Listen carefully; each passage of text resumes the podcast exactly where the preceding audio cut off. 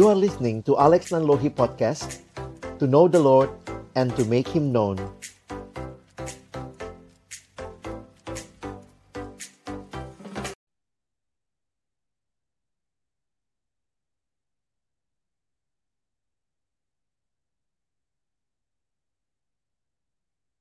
Shalom sahabat perkantas, jumpa lagi dalam SMS Sejenak Menikmati Sabda.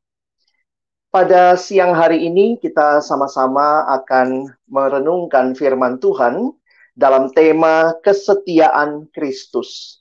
Saya ingin mengajak kita merefleksikan tema ini dari sebuah kisah di dalam Alkitab tentang Yesus dan murid-muridnya di dalam perahu ketika mereka waktu itu mengalami angin taufan yang dahsyat. Di dalam kitab Markus pasal yang keempat ayat 35 sampai ayat 41. Kita membaca pada bagian ini, pada hari itu, waktu hari sudah petang, Yesus berkata kepada mereka, Marilah kita bertolak ke seberang.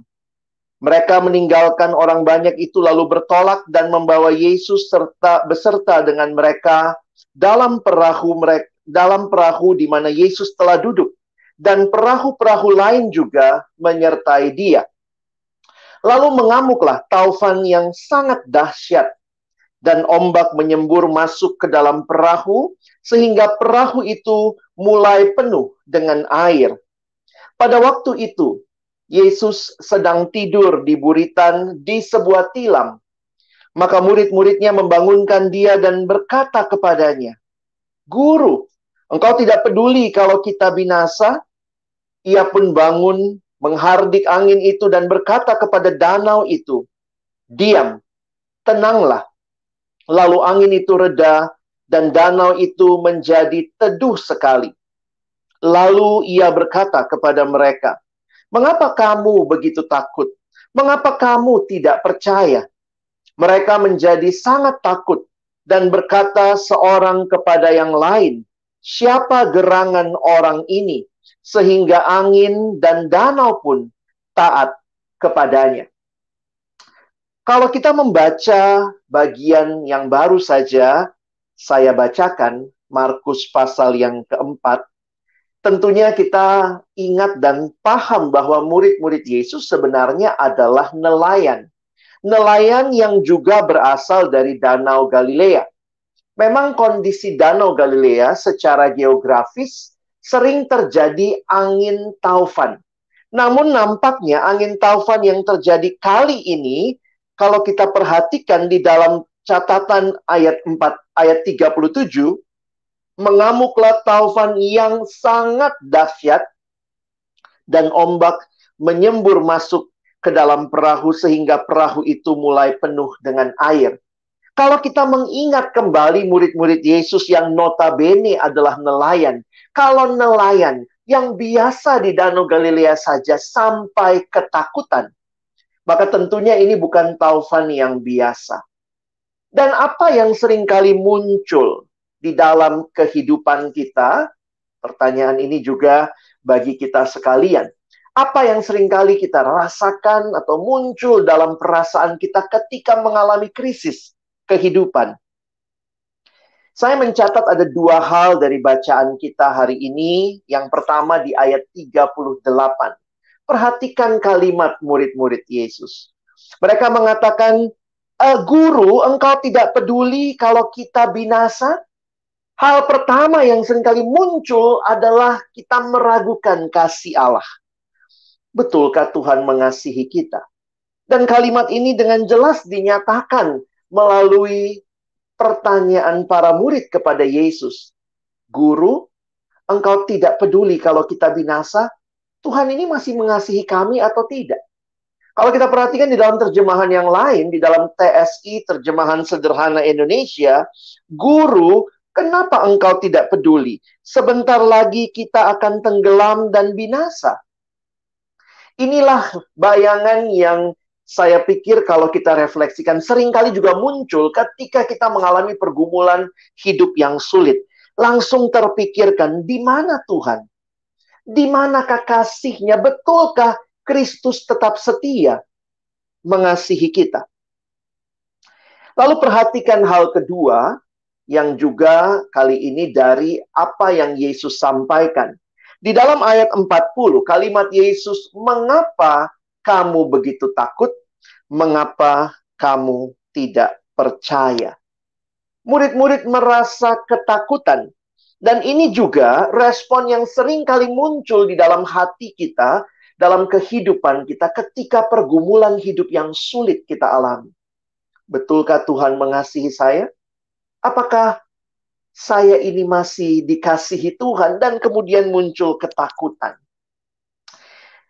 Sahabat perkantas yang dikasihi Tuhan, apa yang bisa kita pelajari dari bagian ini?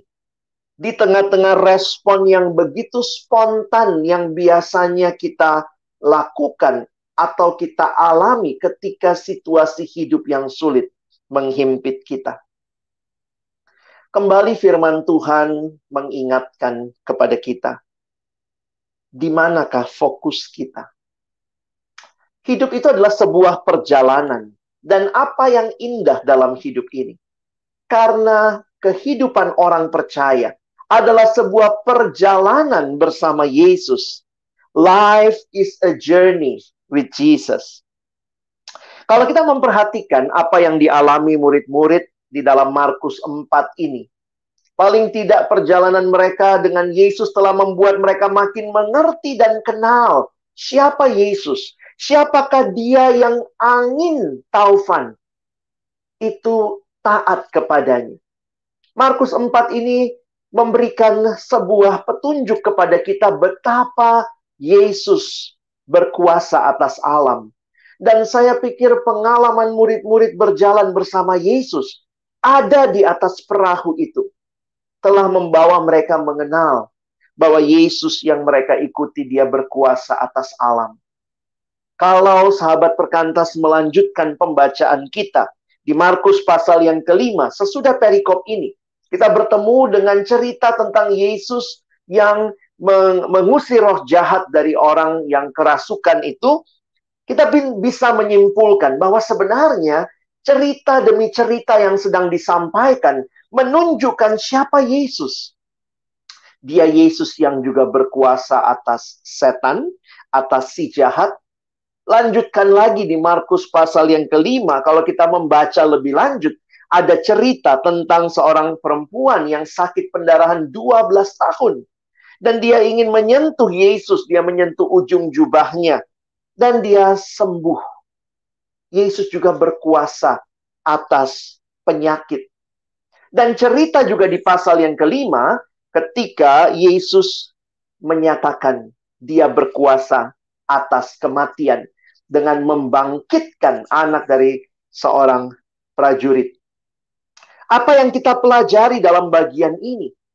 Di manakah fokus kita dalam pergumulan kehidupan yang sulit? Apakah kita tetap percaya bahwa Yesus berkuasa atas alam, atas setan, atas segala sakit penyakit, dan bahkan atas kematian? Sehingga pertanyaan bagi kita yang sampai hari ini mengikut Yesus, pertanyaan bagaimana perjalanan saudara bersama Yesus telah mengubahkan hidup saudara. Apakah perjalanan ini membuat kita semua makin kenal siapa Yesus? Dia yang tidak pernah meninggalkan kita, bahkan dalam situasi yang paling sulit sekalipun. Corona yang masih menjadi pergumulan dunia membuat banyak orang juga takut melangkah bagaimana masa depan, pergumulan sakit penyakit, pergumulan ekonomi yang sulit, pergumulan kehidupan yang tidak mudah adakah pengharapan bagi kita? Kita kembali diingatkan lewat firman Tuhan bahwa Tuhan hadir dalam pergumulan kita. Memang kalau Tuhan hadir bukan berarti tidak ada pergumulan.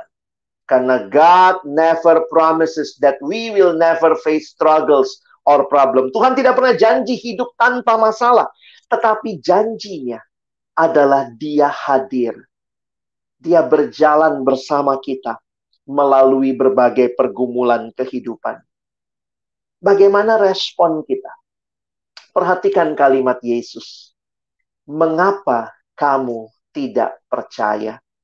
Mari belajar untuk percaya. Wah, ini satu hal yang cukup sulit ternyata ya. Orang Kristen, orang percaya, kita disebut orang percaya, believer. Tetapi saya menuliskan salah satu kesulitan besar bagi kita sebagai orang percaya adalah untuk percaya itu percaya bahwa Allah tahu dan sanggup memberikan yang terbaik bagi kita yang kita butuhkan. Percayakah kita kehadiran Yesus menolong kita? Tim Keller berkata, "Because of Jesus, there is always hope, even in the darkest moment of your life." Bagaimana bertahan dalam situasi kehidupan yang sulit, yang sering kali perasaan kita berubah-ubah? Maka marilah kita pegang kebenaran firman Tuhan. Yang harusnya menjadi pedoman kita bukan perasaan kita. Karena perasaan kita ini naik turun. Hari ini rasanya Tuhan dekat, besok rasanya Tuhan meninggalkan. Maka perasaan bukanlah penentu dan bukan kebenaran. Harusnya kebenaran menuntun hidup kita. John Piper berkata kalimat yang menarik, "My feeling do not divine truth. God's word divines truth." Jadi harusnya yang mendefinisikan kebenaran bukan perasaan kita, tetapi kebenaran firman Tuhan. Maka peganglah firman Tuhan yang adalah pelita bagi kaki kita dan terang bagi jalan kita. Dan inilah kiranya yang akan menolong kita melangkah di dalam hari-hari kehidupan. Ketika perasaan kita, rasanya Tuhan meninggalkan, rasanya Tuhan tidak peduli, rasanya Tuhan lepas tangan. Ingat firmannya. Aku sekali-kali tidak meninggalkan engkau. Aku sekali-kali tidak akan membiarkan engkau. Kiranya Tuhan menolong kita untuk terus berpegang pada firman-Nya sehingga kita menikmati kesetiaan Kristus yang tidak berubah. Amin.